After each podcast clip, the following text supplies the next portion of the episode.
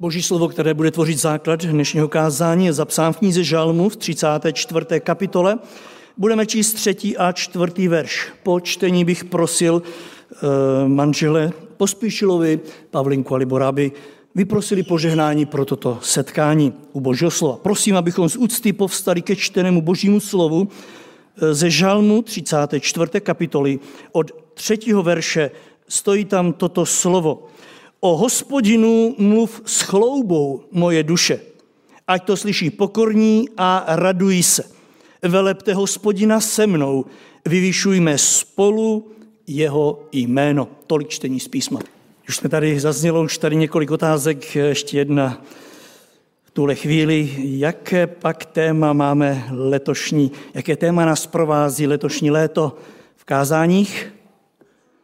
Duchovní křižovatky a neb, jakou cestou se vydáš. Bratře, sestry, vážení přátelé, hosté, milí posluchači internetovi, přesně tak zní i to dnešní téma. Po čtvrté otevíráme Boží slovo. V tomto letním čase této šestidílné série kázání týkajících se různých křižovatek života. Jak jsme si už řekli, a můžeme to zopakovat, že právě léto, to je čas, které se bez křižovatek prostě neobejde, protože hlavně my, kdo často cestujeme, i kdybyste jeli nevím jak dlouho po rovné silnici nebo klikaté, přijde čas, kdy se ocitneme na křižovatce a musíme se rozhodnout, kudy pojedeme, jestli pojedeme dál, jestli budeme pokračovat, anebo jestli doprava a nebo doleva. Stejně tak je léto časem různých křižovatek, křižovatek, na kterých se ptáme, kudy půjdeme dál v tom či onom směru, jak se rozhodneme, jestli půjdeme v životě tudy nebo tudy, čemu dáme přednost. Právě tato myšlenka mě vedla k uvažování nad těmi duchovními křižovatkami, bez kterých se též náš život neobejde. A jistě mi dáte za pravdu, že jich též není málo. Tak jsem se rozhodl, že se během tohoto léta nad některými z nich, samozřejmě, že nevyčerpáme, jenom na některými z nich, že se pozastavíme a spolu budeme přemýšlet. Jak jste si všimli, vždy je to u konkrétního odvětví našich životů. A vždy na základě konkrétních příkladů z písma. Vše to činím s přáním, aby Pán Bůh byl tím, kdo naše duchovní životy posune i během tohoto léta tím správným směrem. První křižovatkou, které jsme věnovali, čas se týkala společných začátků lidí v oblasti dospívání. Ano, lidi, kteří spolu se narodili, spolu vyrůstali, přišel čas, kdy, kdy se měli rozhodnout v té duchovní oblasti, kudy dál, nerozhodli se všichni stejně. Jeden se rozhodl, že půjde za Pánem, druhý se rozhodl, že půjde mimo něj. Jeden se rozhodl, že ho bude následovat, druhý se rozhodl, že bude svůj život žít bez něho. Tou druhou křižovatkou byla víra v Ježíše Krista, víra v jednoho Pána a následný rozchod. Ano, byli to lidé, kteří už spolu uvěřili v Krista. Byli to lidé, kteří nastartovali tu cestu za Pánem. Pak ale přišla křižovatka, na které někdy jeden sourozenec se rozhodl, že bude Krista následovat a druhý se rozhodl, že půjde někudy jinudy. Tou minulou a třetí zároveň křižovatkou bylo myšlení. Ano, jak víte, i když jsme spolu jako bratři a sestry, stejně smýšlíme, přijdou křižovatky, na, které, na kterých se rozhodneme, že nebudeme jednomyslní. Jedni jdou doprava, druzí jdou doprava, doleva. A jednomyslnost bere za své. A jistě se shodneme na tom, že všechny tyto křižovatky, zmíněné dosud, nám připomněly, jak aktuální téma to je i pro tuto dobu, kterou žijeme. Protože život každému, každého z nás, když jsme tak pozorní, alespoň trochu, je takovým společným putováním. Pán Ježíš Kristus, když nás spojil, když nás dal dohromady, nikdy nás nedal, abychom šli jedni tam, druzí tam. Protože věděl, že tento čas, který budeme spolu prožívat, bude časem plným starostí, plný problémů, plný trápení a věděl, že jestli půjdeme spolu, půjde se nám líp. Stejně jako nás, když nás poslal na tuto zem, tak nás připojil k někomu, dal nás do určité rodiny a my vyrazili na cestu životem spolu se svými rodiči, se svými sourozenci. Stejně tak na cestě víry, když nás Pán dal jednoho k druhému, Řekl jasně, že jeden Pán je jedna víra a jeden křest, že půjdeme spolu. A je jedno, že mě tenkrát bylo, pades, že mě tenkrát bylo necelých patnáct a někomu bylo padesát. Šli jsme s Kristem spolu. A teď je jedno, že mě je přes padesát a tobě je dvacet nebo patnáct. Kristus chce, aby jsme šli spolu. Důležité ale je, aby jsme spolu také i zůstali. Není totiž samozřejmostí, že ti, kteří vykročili spolu, ti, kteří věřili spolu, ti, kteří smýšleli spolu, že budou pokračovat dál stejným směrem.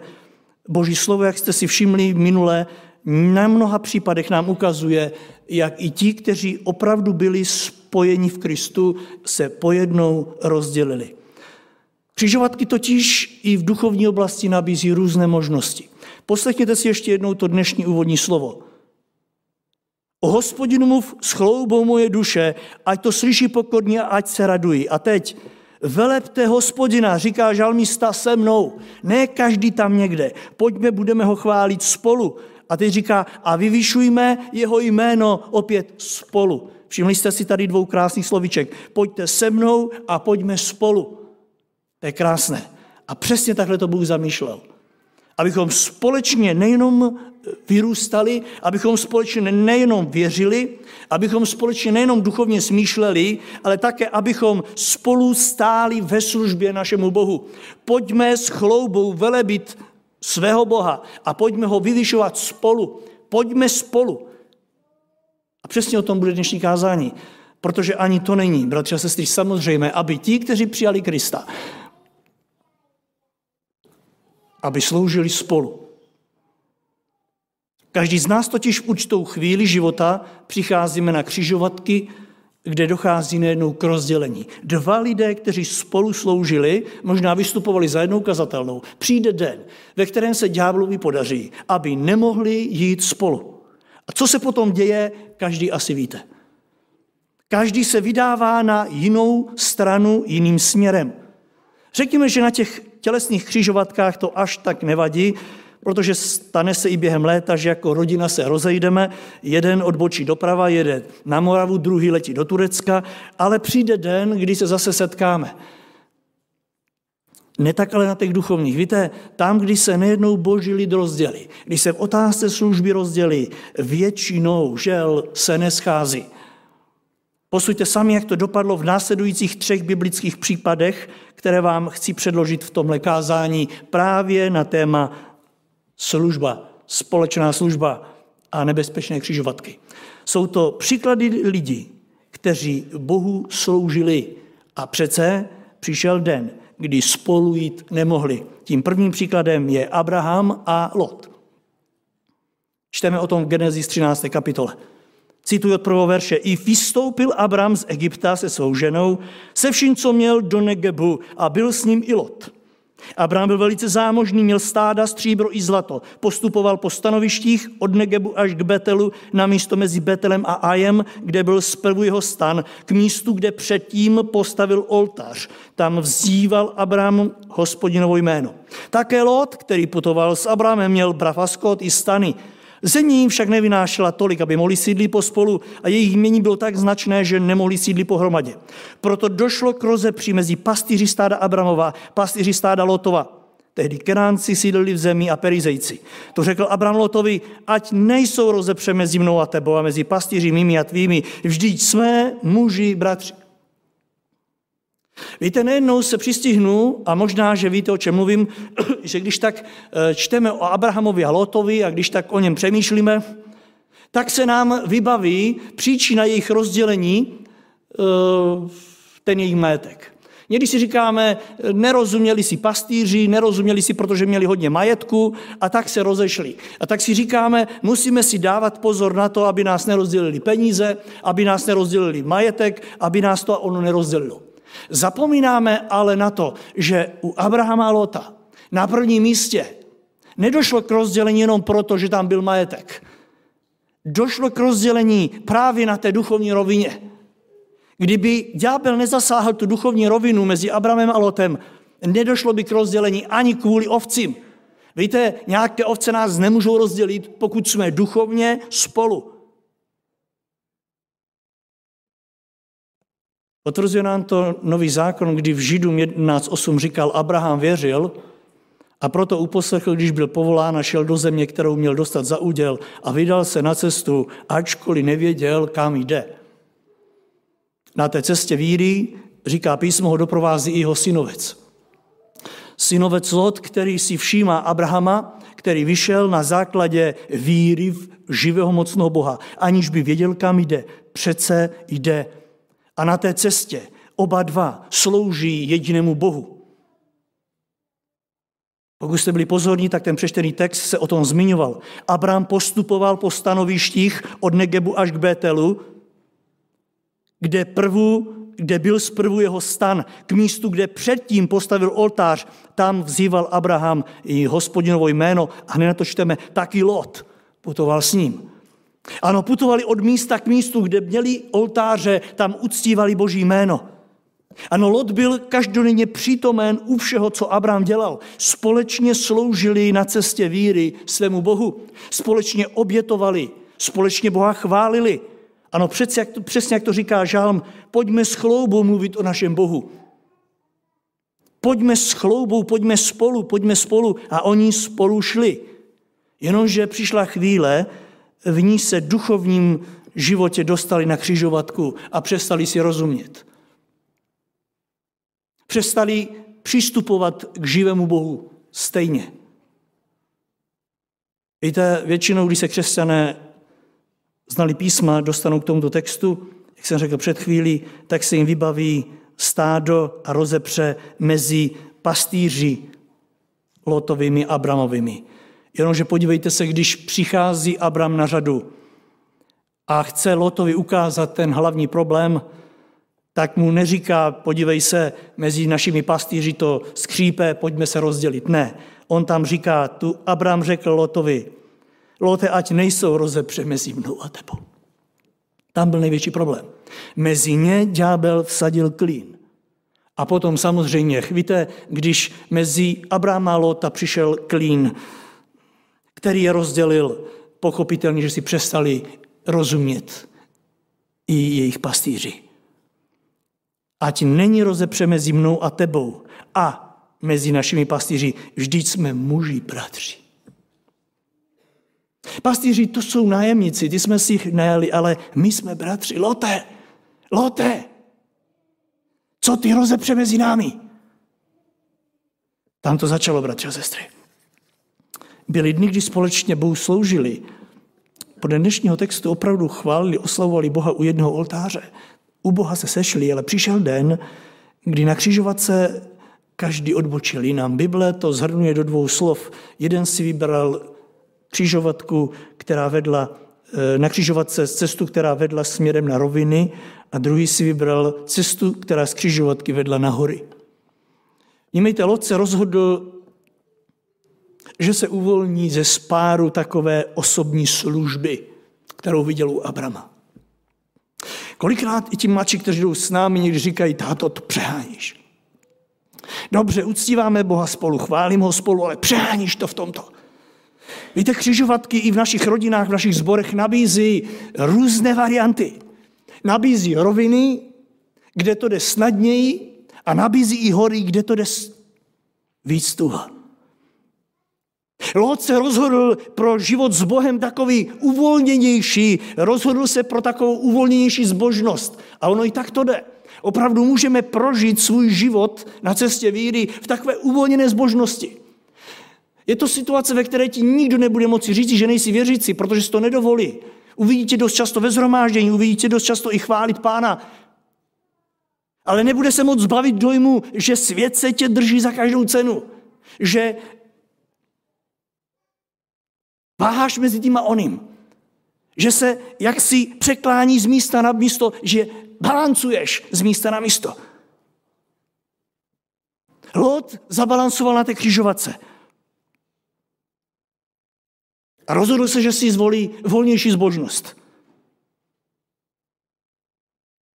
A víte, že netrvalo dlouho a už byl v Sodomě. A i když Bible říká, že tam sedával v bráně, chtěl Sodomu změnit, trápil tam svoji duši. A nebýt velké boží milosti, tak by tam zahynul. Žil dál v blízkosti boží, ale tak trochu jinak než Abraham. A nebýt opravdu boží milosti, která poslala anděla, aby ho vyvedli, anděla, aby ho vyvedli, tak by tam zemřel s celou rodinou. Ne tak Abraham, podívejte se, on je ušetřen od všeho toho, čemu čelil Lot. On se rozhodl na křižovatce odbočit ještě více do boží blízkosti. Pojďme se ptát i my, co my a naše společná služba pro Pána.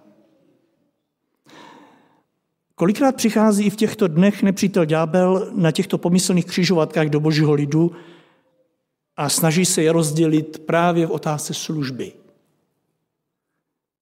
Kolikrát dva věřící, kteří sloužili spolu, postavil před nepřekonatelný, pro, před nepřekonatelný problém a oni se rozešli, protože se nemohli shodnout, jestli budou uctívat Boha takto. Abraham i Lot stáli před jedním oltářem, nedomluvili se. Kolikrát sbor, který táhl za jeden provaz v oblasti služby, nepřítel ďábel rozdělil právě proto, že někdo si to představil trošičku jinak a nepředstavitelně ten sbor oslabil. Abraham vzal sebou Lota nejenom proto, aby byl silný po té duchovní stránce, nejenom aby ho vychoval po té tělesné stránce, ale hlavně po té duchovní. Víte, to, že sloužíme spolu, to není náhoda. To, že toužíme potom oslavovat Boha společně, to není náhoda. Bůh totiž zná moc společné služby. Bůh zná moc. Jinak by nás nechal každého o samotě, ať si chválíme Pána tam, kde právě jsme. On říká, neopouštíte společná shromáždění svá a oslavujte Boha spolu. Dnešní žalm, velepte Hospodina se mnou a vyvyšujme spolu jeho jméno. Od toho jsme tady. Sola, jak víte, jsou krásná. Já mám rád sola, když zpívá někdo solo. Ale víte, když se k němu přidá druhý, třetí, čtvrtý, padesátý, stý, to nenahradí, protože společná služba, společný zpěv, společná radost je větší radost. A tak až uvidíte během tohoto léta další křižovatky tělesné, položte si otázku, jak je to s mojí službou vedle mého bratra, vedle mé sestry. Jdu v ruku v ruce s ním, velebím a vyvýšuji spolu s ním jeho jméno, anebo stojím každý na jedné straně a oslabujeme boží lid a umenšujeme boží slávu. Druhá věc, kterou chci vyzvednout, druhý příklad, je Eliáš, prorok a jeho pomocník. Víte, že když se řekne boží e, biblické jméno Eliáš, tak vždycky se nám vybaví ten veliký, mocný prorok z knihy Královské, že? Jeden jediný, ten mocný, silný, odvážný, věrný, mohli bychom dlouho pokračovat. Ten muž, na jehož slovo nepršelo víc jak tři a půl roku, protože se modlil. Stejně tak ten muž, na jehož slovo se stoupil oheň z nebe. Ten muž, který obnovil znovu Hospodinovou vůli, službu v Izraeli. Jenomže stejně tak ten muž, který jednoho krásného dne přišel na určitou křižovatku života, a tam odbočil špatným směrem. A to ne pouze od Boha jeho tváře. Odbočil nejdříve od tváře toho, s kterým sloužil. Víte, nám se někdy vybavuje Eliáš jako takový osamocený muž, protože se nám představuje vždycky ten potok Kerit, kde byl sám. A potom také i to místo, kde říká Hospodin, já jsem zůstal sám. A tak se nám zdá, že Eliáš byl takovým solistou. Ale víte, on byl takovým solistou ne, protože to tak chtěl Bůh. Ano, u potoka Keritu ho Bůh schoval samotného, ale potom mu dal pomocníka. A co si budeme povídat ve chvíli, kdy máte po boku někoho dalšího, tak se vám lépe slouží, lépe se vám modlí a můžeme pokračovat. A takhle to Pán Ježíš chtěl. Vzpomínáte si, že když přišel na tenhle svět, tak on nesloužil sám. Copak Boží syn nemohl sloužit sám? Copak Ježíš to nemohl vzít do svých rukou? Bylo by to bezchybné, bylo by to krásné. On si zvolil ale učedníci, učedníky, kteří jdou s ním, kteří s ním slouží. A Lukáš deset jedna říká, pak určil ještě sedmdesát jiných a posílal je do každého města i místa, kam měl jít sám, posílal je po, po dvou. Nikoho neposlal sám. Věděl, že když tam bude ten druhý, tak mu pomůže. Představte si, ani u proroka Eliáše to nechce jinak.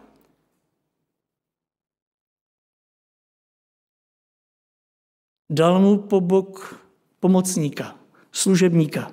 Neznáme jeho jméno, nevíme, kolik mu bylo roku, ale Eliáš nebyl sám. Jenomže víte, přišli spolu s tím služebníkem na určitou křižovatku života a Eliáš se rozhodl, že už s ním nepůjde. První Královské devatenáct dva. Jezábel poslal Eliášovi posla se slovy, ať bohové udělají, co chtějí. Zítra v tento čas naložím s tebou, jako ty si naložil s nimi. Když to Eliáš zjistil, vstál, odešel, aby si zachránil život. Přišel do Beršeby v Judsku, tam zanechal svého mládence. A sám pak šel den cesty pouští, až přišel k jednomu trnitému keři. Usedl pod, ní, pře, pod ním a přál si umřít. Divíte se tomu? Všimli jste si, jak nebezpečná je to křižovatka?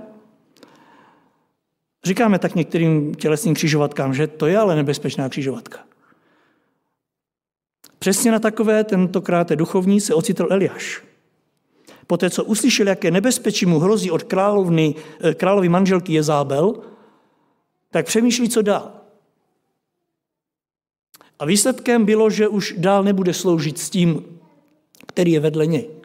Vímejte, když přijde nebezpečí a on by se měl podívat, aby ještě měl po, sob, po boku další, tak Eliáš prorok, ten mocný boží muž, u kterého byste to nikdy nečekali, se rozhodne, že toho služebníka tam nechá a půjde sám. A Bible říká, sám šel den cesty pouští. Nemyslíte si, že Bible tady to slovíčko sám dává jenom tak. Ukazuje vám i mně na nebezpečné křižovatky oblasti služby. Kdy se rozhodneme, že už bylo dost služby s tím a oným. Že teď bude nejlepší, když půjdu sám. Teď mi bude nejlépe, když natáhnu si peřinu na hlavu. Teď mi bude nejlépe, když si zalezu a nechci mít s nikým nic společného. Kdo by to neznal? Ano, samota. Samota jednoho dne tomuto velkému božímu proroku stačila k tomu, aby zatoužil po smrti. Slyšíte to? Ještě před chvíli, den předtím, to byl nezdolný muž. Svolával oheň z nebe. Stovky proroků ďáblových, můžeme říct, nechal pobít. Teď jeden den je sám. Jeden den ve službě Boží chce být sám. A jeho závěr je, chci umřít, pozor, dobrovolně. Bál se toho, že Jezábel mu sáhne na život a tak utíká. A přijde den, ve kterém samota ho donutí, aby si osmet řekl sám. Víte, tak se ptám v tuhle chvíli, kdyby býval měl svého pomocníka vedle sebe. Kdyby býval, nešel sám. Četli bychom něco takového v Bibli v tuhle chvíli? Já si nemyslím. Služba ve dvou, společná, vzájemná, má stále obrovskou moc, bratře a sestro. Nezlob se. Nezlob se na nikoho, kdo ti to bude opakovat. Společná služba ve dvou, vzájemná, má obrovskou moc. Protože ve společné službě se povzbuzujeme. Víte, když zpíváte vedle někoho a moc si nevěříte, tak i kdyby ten vedle vás zpíval, nevím jak slabě, on tam zpívá vedle vás. A vy se můžete o ten hlas opřít. Každý ví, jaké to je, když zpíváš v pěveckém sboru a seš tam sám na tom hlase. A jaké to je, když tam je někdo vedle tebe. Jak se těšíme, když vidíme, že tam nejsem sám. Mám se o koho opřít. Ale jak víte, život s pánem ve službě není jenom o zpěvu. Přijdou všední dny. Jak je krásné vědět, že nesloužím Bohu sám. Ani když přijdou těžké chvíle a vy jste sám v kanceláři, anebo jste sám na pracovišti, jak je krásné vidět, že nejsem sám, že nesloužím Bohu sám, že to neleží na mě. Však Bůh hned na začátku prohlásil v případě manželství, že není dobré, aby člověk byl sám. Věděl, co to znamená tíha samoty. Nemluvě o tom, když jde o službu evangelia. Však ďábel nevystraší dva lehce jako jednoho. Ne, když vystračí jednoho, je tam druhý, který řekne, neboj se. Když tam ale budeš sám, kdo ti řekne, aby se s neba?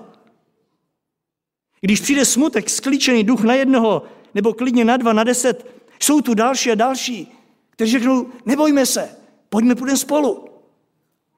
A tak kdykoliv se ocitnete na nějaké tělesné křižovatce, i během tohoto léta, kdykoliv se budete rozhlížet doprava, doleva, zkuste si vzpomenout i na tuto událost s Eliášem a ptejte se, jak je to s mojí službou Bohu. Bůh mě přece nespasil jenom proto, aby přišel do nebe, ale abych tady mu sloužil. Sloužím s někým? Podle toho ta služba vypadá. A nebo sloužím sám a jsem už v mém hrobečku někde zalezl. Víte, Eliáši zalezl do jeskyně. Do takového svého hrobečku. Víte, koho pán Ježíš nacházel v hrobečku, když přicházel do, Ger- do Gerasy? To byl člověk, který řekl, nás je hodně, nás je legie. Ano, to byl člověk v ďáblových službách. A ten bydlel v hrobích, ten bydlel v jeskynkách. Ptej se na křižovatce, když půjdeš na dovolenou nebo kamkoliv, nebo až půjdeš dneska domů a budeš se rozhlížet, jestli jede auto nebo ne. Ptej se, jsem ve službě s někým, anebo jsem solista. Podle toho to i vypadá. Jsem ještě s mými pomocníky, jsem odhodlaný, jsem naplněný silou Boží moci, mám se o koho opřít, anebo jsem se v té službě osamostatnil.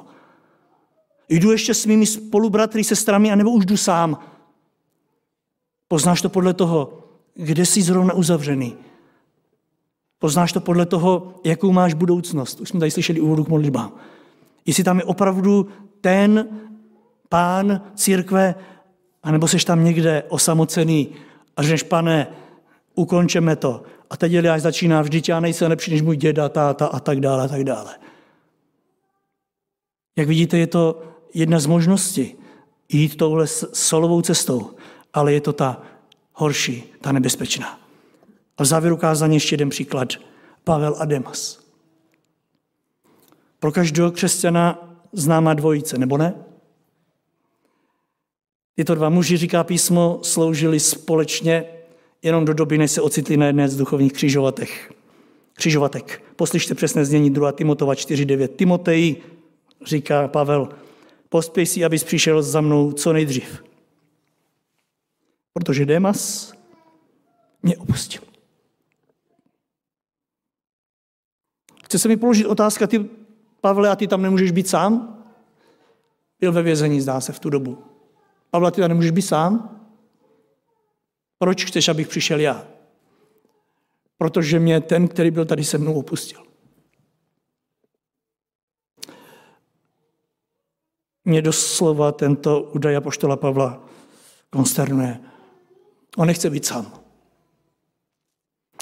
Ani tak veliký apoštol nechce být sám ve službě svému Bohu.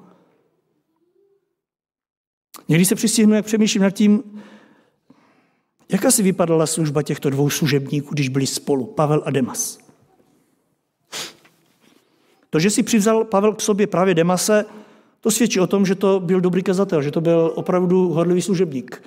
Víte, že Pavel se obklopoval opravdu těmi, kteří horlili pro Hospodina. A když někdo to nechtěl úplně, si víte, na koho narážím, tak ho Pavel neváhal tam nechat a už ho příště nechtěl vzít sebou. On chtěl, aby to byli lidi, kteří s ním potáhnou ten vůz. A tak si bere k sobě Demasa, nějakého muže, určitě dobrého služebníka, věrného učedníka Kristova. Takže měl vždycky Timotea vedle sebe, Barnabáše, Tita a další. A Demas opravdu byl jeden z těch dobrých. Jednou u pána možná uvidíme, jak požehnaná společná služba to byla. Kolik lidí spolu Pavel s Demasem přivedli k Bohu. Možná uvidíme jednou, kolik lidí zachránili před peklem. Uvidíme, kolik lidí a kolik potíží spolu vyřešili. Uvidíme, kolik potíží právě Demas pomohl Pavlovi překonat ve službě. Uvidíme, kolik smutku mu pomohl rozptýlit a kolik síly mu pomohl vlít do těch duchovních žil. Kolik odvahy mu dal. Jenomže pak přišel den, kdy Demas na té pomyslné křižovatce vzal jiný směr. Zkuste si to představit. Přišli tam oba spolu. Možná měli společný plán, co budou dělat v příštím týdnu, co budou dělat v tomto dalším roce, kam půjdou kázat, čeho se společně vyvarovat, komu posloužit. Jenomže kde se vzala, tu se vzala. Úplně jiná cesta, než si vytyčil. Demas říká Pavle, já už s tebou nebudu sloužit. A tak se Pavel dívá a říká, to není možný. Vždyť si uvěřil jako já, smýšlel si stejně jako já, šel si stejným směrem dlouhá léta se mnou. Pojednou už nechceš. Demas se rozhodl jít opačnou cestou. Když říkám opačnou, tak to neříkám já, ale říká to Bible. Pavel říká, Demas mě totiž opustil, Timoteji. A měl k tomu jeden jediný důvod. Pojďme si ho říct všichni. Protože miloval tento svět. A víte, jak ho miloval? Pavel říká víc. Více. Než Pána a službu pro něj. Timotej, přijď za mnou, protože mě opustil služebník. Z důvodu, že víc miloval tenhle svět. Vnímáte ten opak? Doslovný. Nebo neleží svět opačným směrem než křesťanský život a služba Bohu? V jedné písni se zpívá svět za mnou leží, já jdu ke kříži. A víte, jak to pokračuje? Zpět nikdy víc. Zpět nikdy víc. Vede-li vaše a moje cesta směrem ke kříži Ježíše Krista, pak svět nutně musí ležet za námi. Musí. Demas se ale otočil tváří ke světu. To znamená, že se otočil ke kříži zády. Zády k Ježíši Kristu, zády k apoštolu Pavlovi, božímu služebníku. Jak smutné. Zároveň, jak vidíte, reálné. Někdy si říkáme, to snad ani není možné, aby takový služebník odešel do světa, aby opustil tak vznešenou službu, k níž měl takové velké obdarování. Ne, my si myslíme, že pouhý řadový křesťan, tam se to může stát, ale služebník slova, spolupracovník to a ono kazatele, to přece není možné. Ale jak vidíte, není v tom rozdíl. Důležité je, jak se na o nich pomyslných křižovatkách zachováme, jakým směrem se rozhodneme vydat ve chvíli, kdy přijdou tlaky, ve chvíli, kdy přijde pokušení a trápení ze strany světa. Nevíme, co všechno konkrétně zlákalo Demase. O tom někdy příště. Ale ve slově svět, zlákal ho svět. Tam je řečeno úplně všechno, bratře a sestry. Úplně všechno. Miloval víc svět. V tom je všechno. A tak i zde prosím, až budeme stát nejednou i během tohoto léta na nejedné tělesné křižovatce, rozlížet se kudy dál. Dejte se v tiché modlitbě a já s vámi. Jak je tomu se mnou v té duchovní rovině? Stojím na stále, stále na místě, kam mě Bůh postavil? A nebo jsem si na oné křižovatce všiml něčeho lepšího, něčeho perspektivnějšího, něčeho na vedlejší silnici? Však víte, že křižovatky naskytují výhled i na vedlejší silnice. To je na nich zvláštní. Vyskytují se na nich výhledy na cesty, které vedou jinam, než já chci jet. A nevím, jestli jste se taky někdy přistihli, já dost často. Navigace mi říká, že mám odbočit doprava a mě se ta cesta vůbec nelíbí. Víte, ta, ta, ta, ta na tu druhou stranu je taková lepší, taková, taková prostě, jenomže ta by mě zavedla jinam. Nevede tam, kam chci jet. A to je docela podstatný rozdíl, že? Demas jistě po tělesné stránce nevolil špatně, jistě se měl lidově lépe, měl více času než vedle apoštola Pavla. Víte, že v boží službě se moc, e, si moc neodpočine ani v létě, protože stále se po vás očekává, že tam, kde budete, budete božím služebníkem, že tam, kde budete, budete křesťanem. Demas se pojednou ocitl na cestě, kde bylo méně starosti. Dále víte, že měl i víc bezpečí. Však apoštole v té době byli pronásledováni, věznění. Pavel ve Skutcích dva devatenáct říká, sloužil jsem Pánu s velkou pokorou v slzách, zkouškách, které mě potkaly pro úklady Židů. Sloužil jsem ve zkouškách a v slzách. Demas utřel, utřel slze a říkal je potom, nemám žádné starosti. Nepotřebuju už takové leháro. Navíc vychutnával si všechno, co mu svět nabízel. Bez, aby ho někdo obvinoval, že toto se nemá, toto se nesmí. Prostě byl takzvaně duchovně svobodný. Oddělil se od apoštolské služby. Jednoduše odbočil na opačnou stranu. A tak se nebojme ptát, Pane, jsi spokojený s mým směrem? Víte, se nejednou se tak ptám, jestli pak to viděl Demas stejně jako Pavel. Víte, když se dva služebníci jindy rozejdou, smutné, že to neviděl oba stejně. Když tak Demas opustil Pavla, jestli pak to viděl jako opuštění, jestli pak to viděl jako něco, co ho odvádí od Boha, jestli pak to viděl něco, jako něco, co ho opouští apoštole. A nebo si dokonce myslel, že vlastně nic se nestalo, že vlastně jenom, jenom je to jiná cesta. Však víte, že apoštol Pavel ve své době si též myslel, že slouží Bohu. Dokonce, když šel proti němu, Skutky dvacet šest devět říká, také já jsem se domníval, že musím všemocně bojovat proti jménu Ježíše Nazaretského, jenže jsem mylil. Možná i Demas si řekl, jde to i takto, je to prostě jenom jiný směr, ale, ale já, lidé říkají, já jsem Boha neopustil, já mám Boha v srdci. Volal mi i v týdnu jeden posluchač, říká, chci, abyste viděl přesto všechno, co jsem vám řekl, jak žiju, že já Boha miluju. Jsem říkal, jak, ale nejde to dohromady s tím, co jste řekl. Ale my si stále říkáme, já miluju Boha. Demas si říkal, já jsem opustil jenom, jenom to, že už nejsem tak akční, ale já stále miluju Boha. Přitom Pavel řekl jasně, Demas mě opustil. Opustil naši společnou službu kvůli zálibě, kterou mu nabídl tenhle svět. Zamiloval si svět. Jistě víte, jak to vypadá, když se do něčeho zamilujete, nebo do někoho zamilujete. Máte rádi zamilované lidi? To oni neslyší, oni nevidí, oni mají takové klapky. To je tak krásné. Když se zamiluje křesťan do toho, co jde proti Pánu, takhle vypadá, ale on to nevidí v tu chvíli.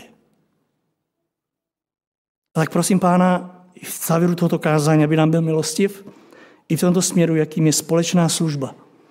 Využijme tento odpočinkový čas k přemýšlení o službě. Přemýšlení o tom, co bych mohl dělat pro Pána v novém školním roce. Ať Duch Svatý nám ukáže, zda jdeme stále směrem vytyčeným nám Bohem, anebo zda jdeme nějakým tím svým. Jestli jdeme směrem společným, anebo solovým. Pán dnes má moc ukázat pravdu, ale má moc nám i pomoct. Je proto mým přáním, abychom mohli i v budoucnu volat slovy z Žalmu z dnešního textu. Vyvýšujme spolu jeho jméno. Amen.